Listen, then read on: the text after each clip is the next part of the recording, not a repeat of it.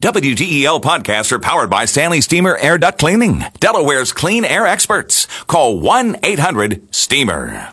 Let's get to entertainment. CBS's Big Brother host Julie Chen gets a lot of attention in social media for using her embattled husband's last name Moonves as a defiant sign off. Get some more. Jackson McHenry, associate editor, of Vulture, the entertainment website with New York Magazine. Uh, hi, Jackson. What about it? How did it come down, and what's been some of the reaction? Hi, uh, thank you for having me. So yes, last night, uh, Julie Chen, after the New Yorker published all its findings on Sunday about Les Moonves, and Moonves was forced out at CBS, she didn't make any statement. She didn't appear on the talk. She said she was going to take time to stay with her family. Um, but then on Thursday night, she appears. She hosts Big Brother, which she's done since I believe 2000, and she signs off by saying, "I'm Julie Chen Moonves."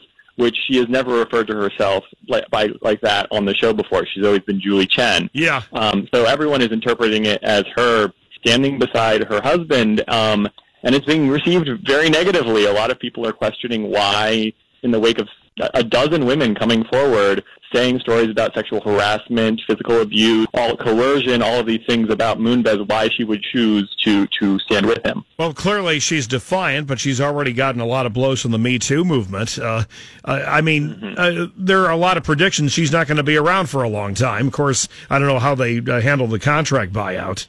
Yes, well, I think it also depends on CBS is still investigating Moonves, and he has denied he said, you know, I may have said things that were out of touch with our current time over the decades, but he's denied any of the more serious allegations that the New Yorker has reported. Right, the physical um, stuff. And the physical stuff, the, the, the coercion, um, the retribution.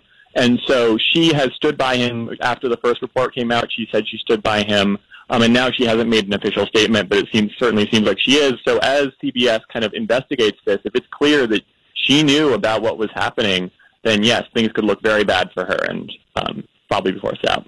Yeah. Uh, of course, uh, her history, uh, as I understand it, she dated uh, Mr. Moonves uh, at when he was still uh, previously married. So if you're going to look for dirt, there it is. But it'll be interesting how this all turns out. Mm-hmm. Okay, well, take care. Certainly. Yeah.